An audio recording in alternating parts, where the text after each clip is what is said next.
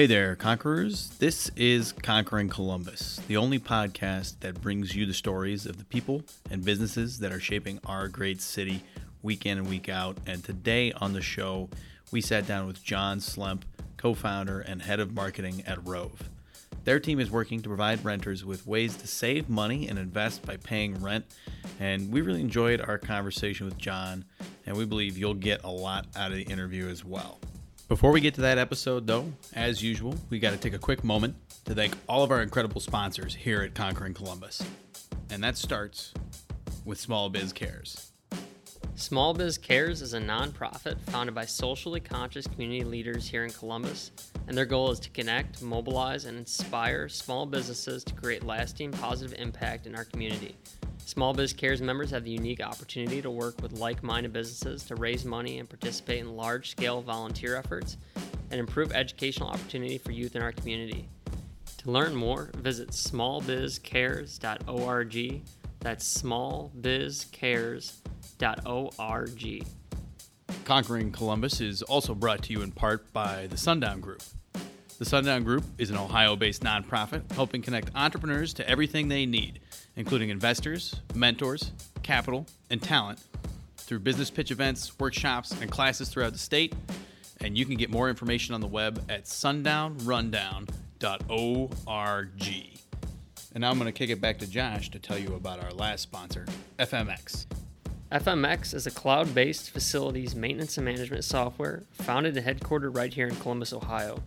There's a lot of competitors in this space, but FMX has made a name for itself, become the fastest growing facilities maintenance and management software on the market on behalf of its extreme ease of use and tailored fit approach to its clients.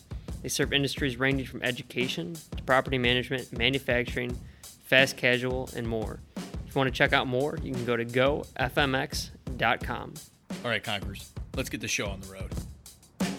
You could drop me anywhere on the planet in any environment, and I might get, you know, my head kicked in in the beginning, but I'll find a way to survive. I'll find a way to get the job done. Yeah, there's a little doubt, but you know what? Once again, I think of that guy in my ear. I think about stepping up to the stage. I think about the challenge. Like, I've lost sometimes, but I've won more than I've lost. And so, like, I bet on me any day. Choosing greatness. Greatness doesn't choose you. You know, you have to choose it. And, know, it's hard. I think there was a hunger in me. There was a desire just to make a difference. There was a desire to not just be status quo, a desire to not be average. This is Conquering Columbus. Hey there, Conquerors, and welcome to another episode of the Conquering Columbus podcast. And today on the show, we're excited. We got John Slemp joining us, and John is a co founder and the head of marketing and business development for Rove. Rove is a financial services app that partners with building and apartment owners to offer renters the ability to earn rewards, save money, and invest in real estate through their rental payments. And we're really excited to have John on today to talk about everything they've got going on, learn a little more about the Rove team. Welcome to Conquering Columbus, John. Thanks for having me. Been a big fan of the show for a while and super appreciate you guys having me on today. We appreciate you joining us too. At the end of the day, it can be, uh, you know, it's it's exciting always to end the day talking to somebody from around Columbus and learn more about your team. But uh, kind of one of the first places we always like to start is just taking a step back, talking about life leading up to founding Rove. So some of the roles you were in before that, where you went to school, kind of any key highlights along your life, all the way back to childhood. Sure, sure. So back to childhood, I'll keep it abridged. But uh, I grew up in a small town in Connecticut called New Canaan, and there's nothing really remarkable about the town. It's a little north of Manhattan, so everyone's parents in that town would hop on a train in the morning, commute into the city, go to work for the day. Um, but what is interesting about the town is back in like the late 50s, 60s, 70s, the Watson family, the founder founders of IBM, they settled down there, had a home there. And uh, as the lore goes from my parents who lived in the town, if you walked around town and asked any random person, it was likely that they worked at IBM. And I bring that up because I think that part of my childhood was interesting because both my grandfathers lived in New Canaan at the time and both worked at IBM. One was in product, one was in sales. And I always got to hear stories about them kind of growing up listening to those stories about them in like a selling environment and an innovation environment during the boom of capital equipment, right? So leasing capital equipment, IBM's bread and butter, putting a computer in every office and all sorts of other capital equipment. And to me, what always stood out to that was the power that technology could have in changing a workforce, changing a country, uh, and the role that you could play, uh, not only as someone as like an engineer, but someone in sales. So growing up, hearing those stories, that was always very interesting to me, and I think uh, an integral part of kind of where I find myself at Rove now. The other interesting piece is where I kind of found an appreciation for real estate. So really early on, my parents, you know, when I was about five, got divorced. It was a fine divorce. They're very friendly still, and um, you know, healthy relationship, right? But with the divorce, we, you know, they split, sold their house, and moved back in with their parents. And for the next about 10 years, we were renters. So I watched both of them who had good jobs. You know, we were fortunate, and they struggled to save for a home. Right in a, a place like Connecticut, the price of a home is really high, uh, taxes are high, and it's it was hard even back then to buy a home. So, kind of familiarizing myself with that struggle uh, helped as I moved through the decision for founding Rove. It was something that, as soon as I, I heard the idea, I immediately attached to it. So, fast forward a, l- a little further now, I found myself at Miami University in Ohio. First time I came out to Ohio, uh, you know, a kid from Connecticut had never even seen the state before, and all you'd ever hear about it was it was a bunch of cornfields. Uh, there wasn't much to see or do out there. And I remember flying in, I'll never forget looking down, seeing a bunch of cornfields and thinking, wow, did I make a mistake? Uh, you know, then driving out to the Oxford campus, I don't know if either of you have been there, absolutely beautiful, stunning, right? And I think my time at Miami, I got to meet a lot of really interesting people who I still keep in touch with today. Many of them moved to Columbus. And the network I built there, the, the things I learned there, um, you know, outside of school, inside of school, great, but outside of school, I think the the communication, uh, networking abilities, and just finding people who do interesting things and talking to them was something that I took with me out of school and helped land me in my position today. Kind of the founding moment of Rove, how that happened. So, as I moved through some roles outside of school, you know, I found myself moving to Columbus. My wife now, then girlfriend, moved to Columbus. She was an Ohio native. And she started working at Abercrombie and Fitch right out of school. So I followed her out here. I didn't have a job. Uh, I just knew that I wanted to be near her. So I've, I've been in Ohio really ever since college.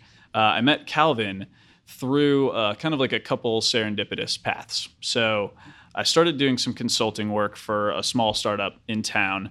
Um, I got really interested in the fintech space and really interested in uh, what technology could do to enable making uh, governance of financial systems more free, fair, open, um, you know, all those fun things. And found myself in a marketing and business development kind of consultation role for this company that Calvin happened to be on the board of. Um, so we worked kind of abstractly together while there. You know, fast forward a few months, I talked to my friend Chris, uh, who worked at another startup in town. He knew Calvin, and I think he eventually got tired of hearing me talk about uh, all of these governance versus government versus you know technology models, and said, "Hey, John, Calvin has a cool idea. I think you should talk to him. I think you guys are going to hit it off. He wants to start a company." So I go meet Calvin at Arch City in the Short North, and he tells me about the idea for Rove, uh, and I follow up with him the next day with a laundry list of questions. Like I, I stayed up the entire night thinking about all all the different angles, uh, you know, all the questions that I had, and I think that really surprised Calvin to the point where, um, you know, we both knew that we had something that we had to go after, uh, and that's really how I kind of got to Rove. Some of our so two other co-founders that we have, and in case listeners aren't familiar with Calvin, so Calvin Cooper, he's was a venture capitalist, uh, now our CEO, co-founder. We have Scott Sumi, who's out of IBM. He's our chief technology officer. Uh, he and Calvin linked up through uh, another technologist in town, Kevin Mack. So him him coming out of IBM, helping us kind of stand up the strategy, the technology infrastructure for what we're doing, and then Jonathan Nutt, our head of product, also out of IBM. So he and Scott had worked together for a long time. Um, so that was kind of like the founding team. We found ourselves working nights, weekends, in coffee shops, uh, in closets of startups around town before we got our own space, and that puts us at around you know November of last year. So take it back to what you study in undergrad? Mm. So I was a history major at Miami.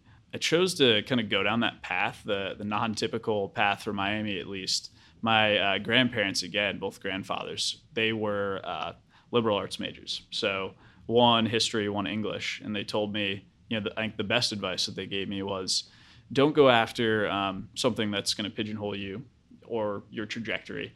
Kind of go go do something that's a little more broad, and then go back to business school if you want. If you want, go back and get your MBA. And I took that advice to heart and really enjoyed what I what I studied at Miami. I think I've always been someone who's enjoyed context, whether that's the history of the British Empire or whether that's you know the reason for a decision being made from a, a business perspective.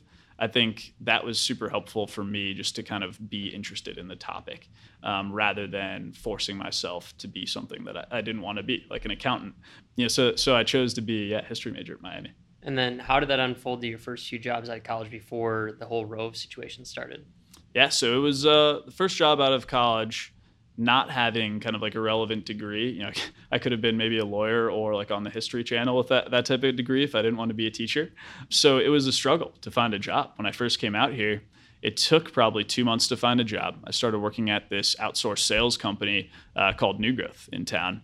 And I learned a lot there from just the perspective of grit and resilience. So it was kind of one of those dial for dollars types of jobs. But what they did really well there was teach you good foundational skills um, that I was able to take away with me.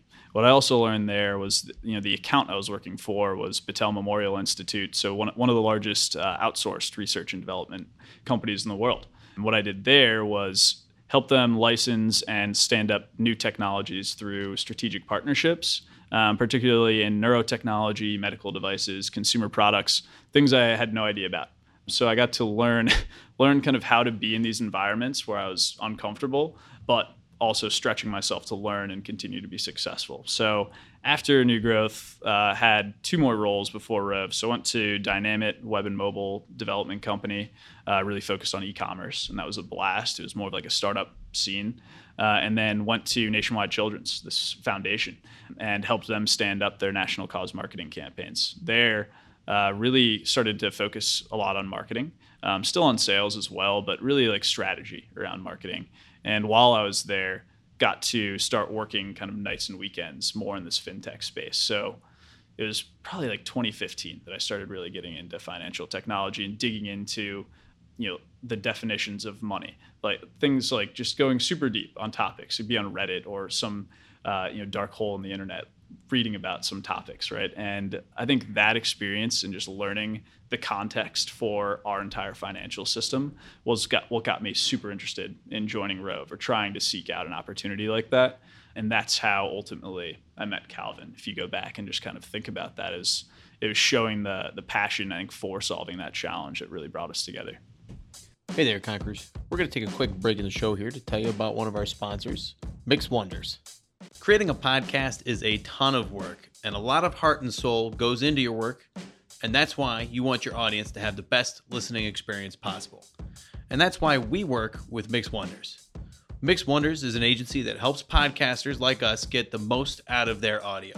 And whether you're spending four hours mixing your podcast each week, or you just can't seem to get the level of quality you want out of your audio, Mix Wonders makes it super simple to get pop star level audio at a low price. For a limited time, they are offering to mix your first episode for free. So just go to mixwonders.com. That's M I X W O N D E R S.com to sign up for a free mix or consultation. Save time, sound professional, mix wonders. So we get to the point, you know, today where you said back in November we were at, and and, and going from zero to one is kind of one of the things that we talk about a lot on this podcast, and getting from idea to creation. So, what are some of those first steps you guys are taking where you bring a team together? You get Calvin, you bring a team together. Do you start building app first? Do you start fleshing out the MVP? Like, where do you go from, hey, we want to do this to actually implementing it?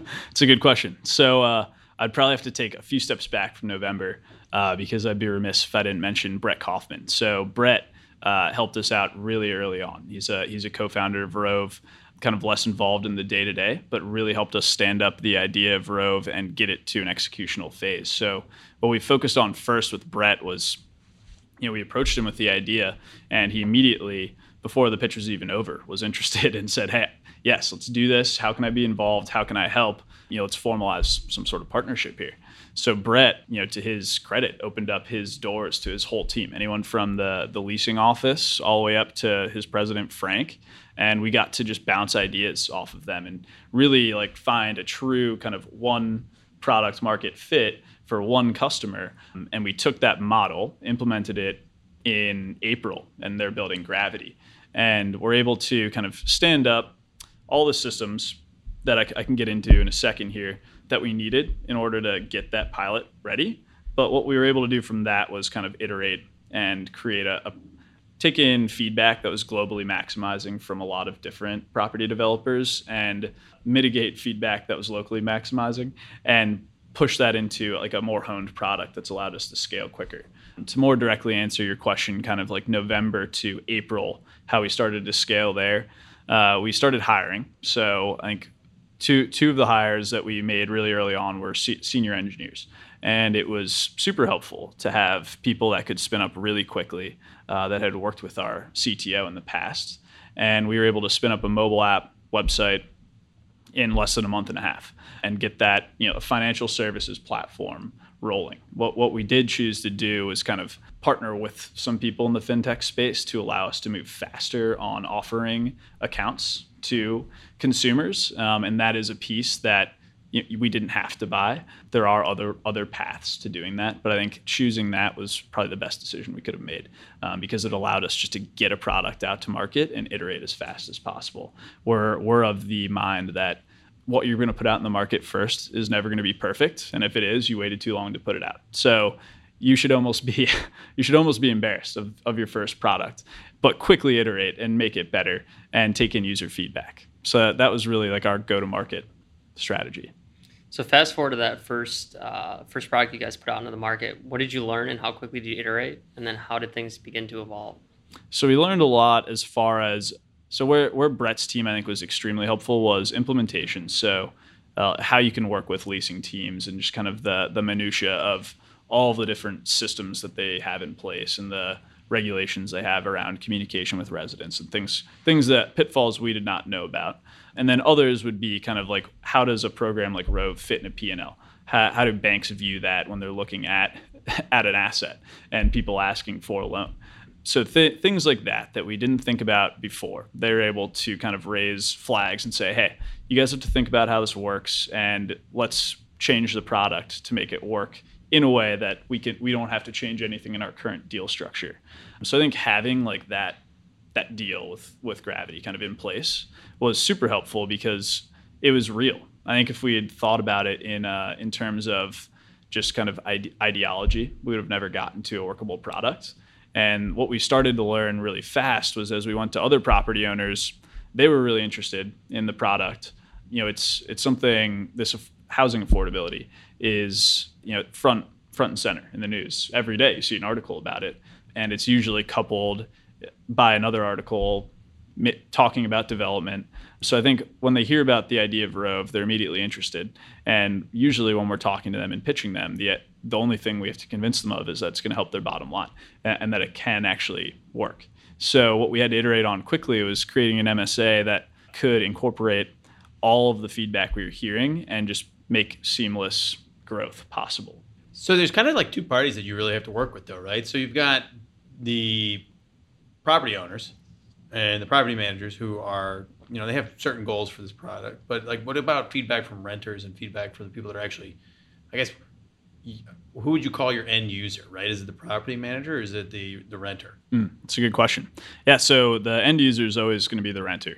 Mm-hmm. Um, and it, we do have a two sided marketplace, and kind of my role at Rove is, is growing both sides of that marketplace. Um, but truly, who, who we're setting out to help is the renter. But what our product does is create kind of a financial alignment that allows both parties to, to benefit. So when we're talking about renter feedback, I think uh, you know our approach, and I'm sure my head of product is going to kill me when I try to t- talk about his approach. But our approach has been, um, you know, get get the product in the hands of the users and see what they do with it. You know, I think it's one thing to do interviews and and hear what people say they want to do, but it's another thing to actually see what they do in the app. Um, I, I, think there's there are dozens of books out there that um, you know we're constantly reading and trying to learn from people who've done it before.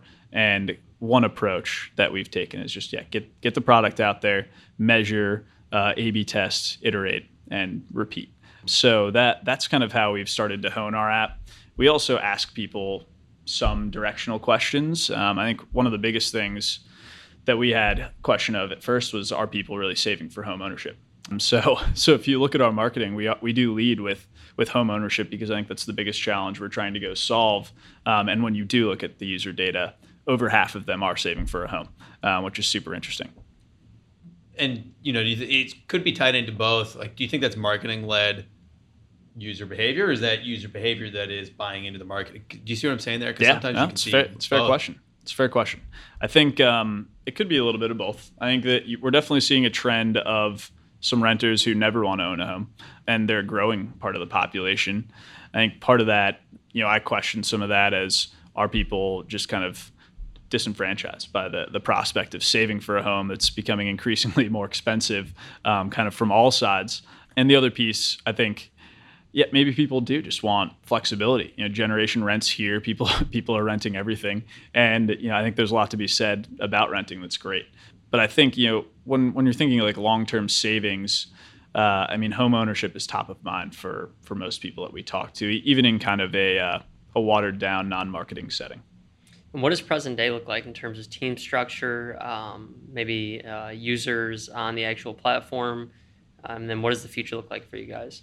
Yeah, good question. So, right now we're about a dozen or so employees, mostly engineers. So, I, am one of the few uh, like non-technical people on the team. Um, I think you know our, our approach there is we we've started to get really good traction in the market. We've started to have you know more users than we, we could have imagined kind of at this point in time when we're looking back last year this time.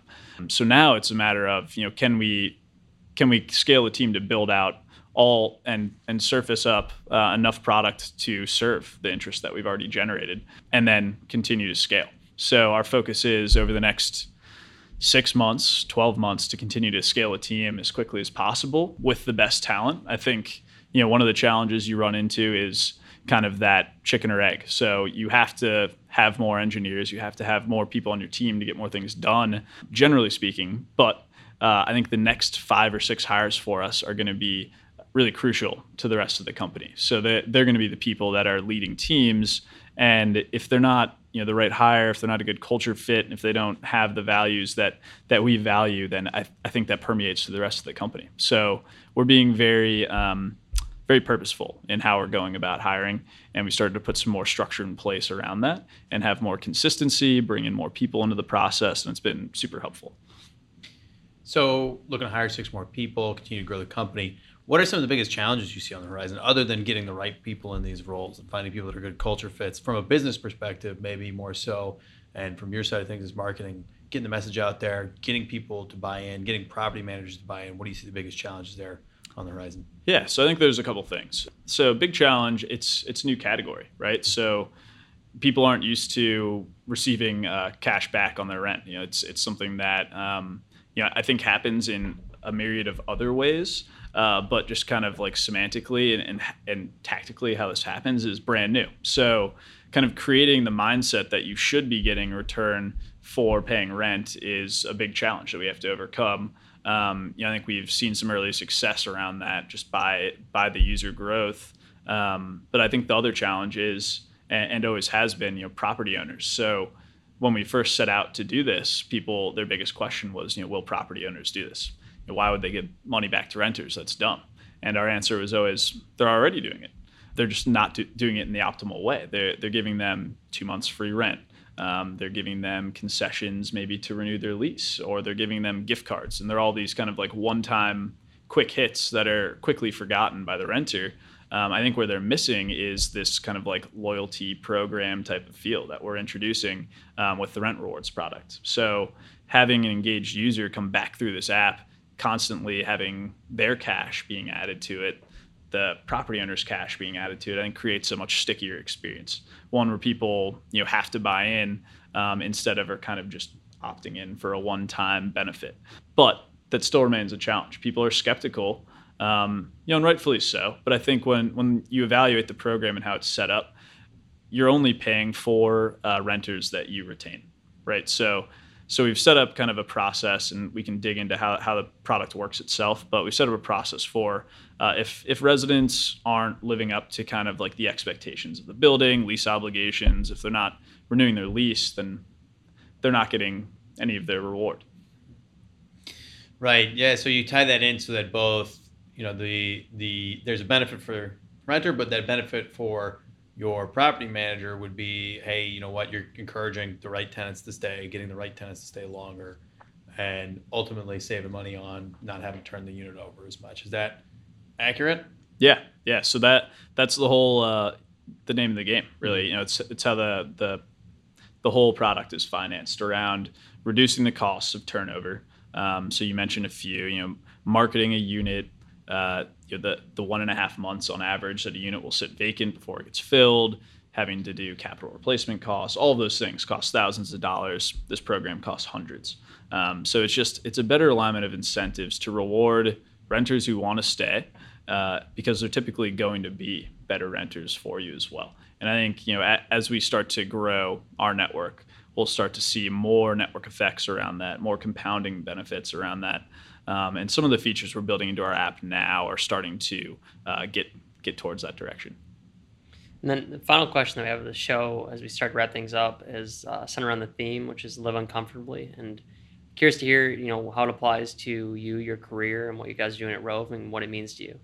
Sure. Yeah. So I think that resonates uh, really well. You know, when we think about kind of like the the challenge that we're solving and what it will take to really solve it, you know, we have 40 million renters in the U.S. There are 500 million rent payments, about 480 million rent payments every year. You know, capturing value and passing that back on to renters is a huge challenge, right? And to get there is going to take a lot of uh, living uncomfortably and a lot of stretching. I think you know, in our role, roles as founders and early employees at a, a tech startup, you're constantly wearing different hats. Um, you know, 10 months ago, I wasn't a digital marketer. Now I'm, I'm leading that for Rove.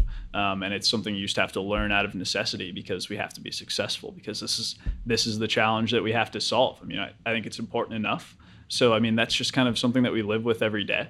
Uh, and we are looking for other folks that like to live uncomfortably uh, and want to go after solving this challenge too. So, um, if you know anyone, let me know.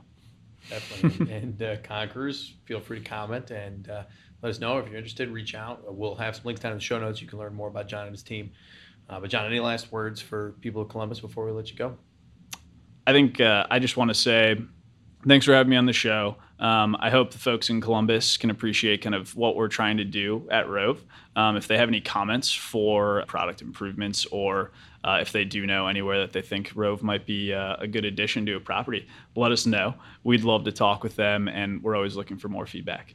Perfect. Well, thanks again, John, for joining us at Conquerors. Thanks a lot for tuning in. That was John Slemp from the team at Rove. Again, if you guys want to learn more about them, check all those links down in the show notes. And we really appreciate you tuning in every week. We'll talk to you next week. Hey, Conquerors, that's it for the episode today. Hope you guys enjoyed that episode and learned a lot. If you did, make sure to leave a like, share us on Facebook with your friends. We really appreciate all your support. And every time you share our podcast or leave a review on iTunes, it really does help us out. Before we let you go, we want to take one last moment to thank all of our incredible sponsors here at Conquering Columbus. And that starts with Small Biz Cares. Small Biz Cares is a nonprofit founded by socially conscious community leaders here in Columbus, and their goal is to connect, mobilize, and inspire small businesses to create lasting positive impact in our community. Small Biz Cares members have the unique opportunity to work with like minded businesses to raise money and participate in large scale volunteer efforts and improve educational opportunity for youth in our community. To learn more, visit smallbizcares.org. That's smallbizcares.org. Conquering Columbus is also brought to you in part by the Sundown Group. The Sundown Group is an Ohio based nonprofit helping connect entrepreneurs to everything they need including investors, mentors, capital, and talent through business pitch events, workshops, and classes throughout the state. And you can get more information on the web at sundownrundown.org. And now I'm going to kick it back to Josh to tell you about our last sponsor, FMX. FMX is a cloud based facilities maintenance and management software founded and headquartered right here in Columbus, Ohio. There's a lot of competitors in this space, but FMX has made a name for itself, become the fastest growing facilities maintenance and management software on the market on behalf of its extreme ease of use and tailored fit approach to its clients. They serve industries ranging from education to property management, manufacturing, fast casual, and more. If you want to check out more, you can go to gofmx.com. You could drop me anywhere on the planet in any environment, and I might get, you know, my head kicked in in the beginning, but I'll find a way to survive. I'll find a way to get the job done. Yeah, there's a little doubt, but you know what? Once again, I think of that guy in my ear. I think about stepping up to the stage. I think about the challenge. Like, I've lost sometimes, but I've won more than I've lost. And so, like, I bet on me any day. Choosing greatness. Greatness doesn't choose you. You know, you have to choose it. And, you know, it's hard. I think there was a hunger in me. There was a desire just to make a difference. There was a desire to not just be status quo, a desire to not be average. This is Conquering Columbus.